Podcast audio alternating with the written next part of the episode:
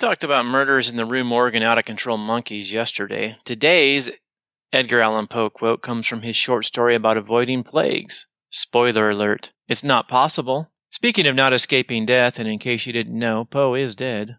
In 1849, Poe went missing for five days and was found worse for the wear and delirious in Baltimore. He was taken to the hospital where he died soon after at the age of 40. No autopsy was performed. The cause of death was listed as a vague congestion of the brain.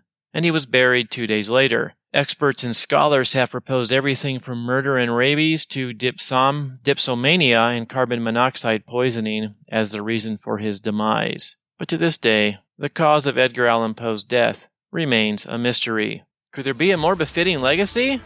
Greetings and welcome to the Teaching ELA podcast, where this summer we combine my two favorite things, literature and summer vacation. Get ready for some literary quotes. Today's offering comes from Masque of the Red Death. Quote, and darkness and decay and the Red Death held illimitable dominion over all. End quote. This cheerful axiom, as you know, comes from the Masque of the Red Death and refers to the death of Prince Prospero and his thousand knights and dames. Poe himself was no stranger to darkness, decay, and death, having many of those close to him, including his beloved wife, die of tuberculosis characterized by the coughing up of blood, which, as you know, is red, red death. Get it? Earlier, we talked about the mysterious circumstances surrounding Poe's death, and listening to this podcast won't clear up this mystery, but it can help you solve the mystery of what lesson you're going to teach this upcoming school year by urging you to head over to elacommoncorelessonplans.com and checking out novels, short story writing, and poetry unit plans. There's a link in the show notes.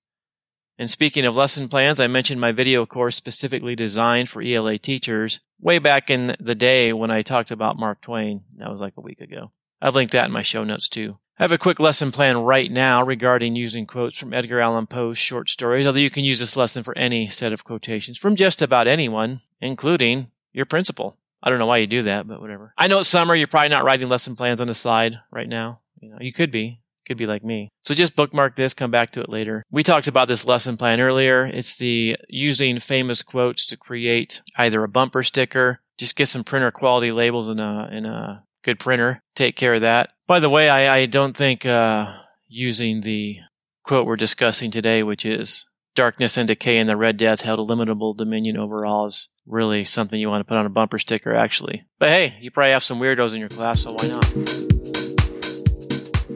Masque of the Red Death is one of those stories that became more relevant around March of 2020 with the COVID 19 pandemic. Plagues and pandemics have not only been part of human history, but in many cases they have changed history. We are fortunate today that we have communication and medical capabilities that limit the effect of pandemics and disease. So despite the disruption to our lives and the personal tragedy some of my listeners may have faced due to COVID 19, I think it's okay to look forward with optimism and faith.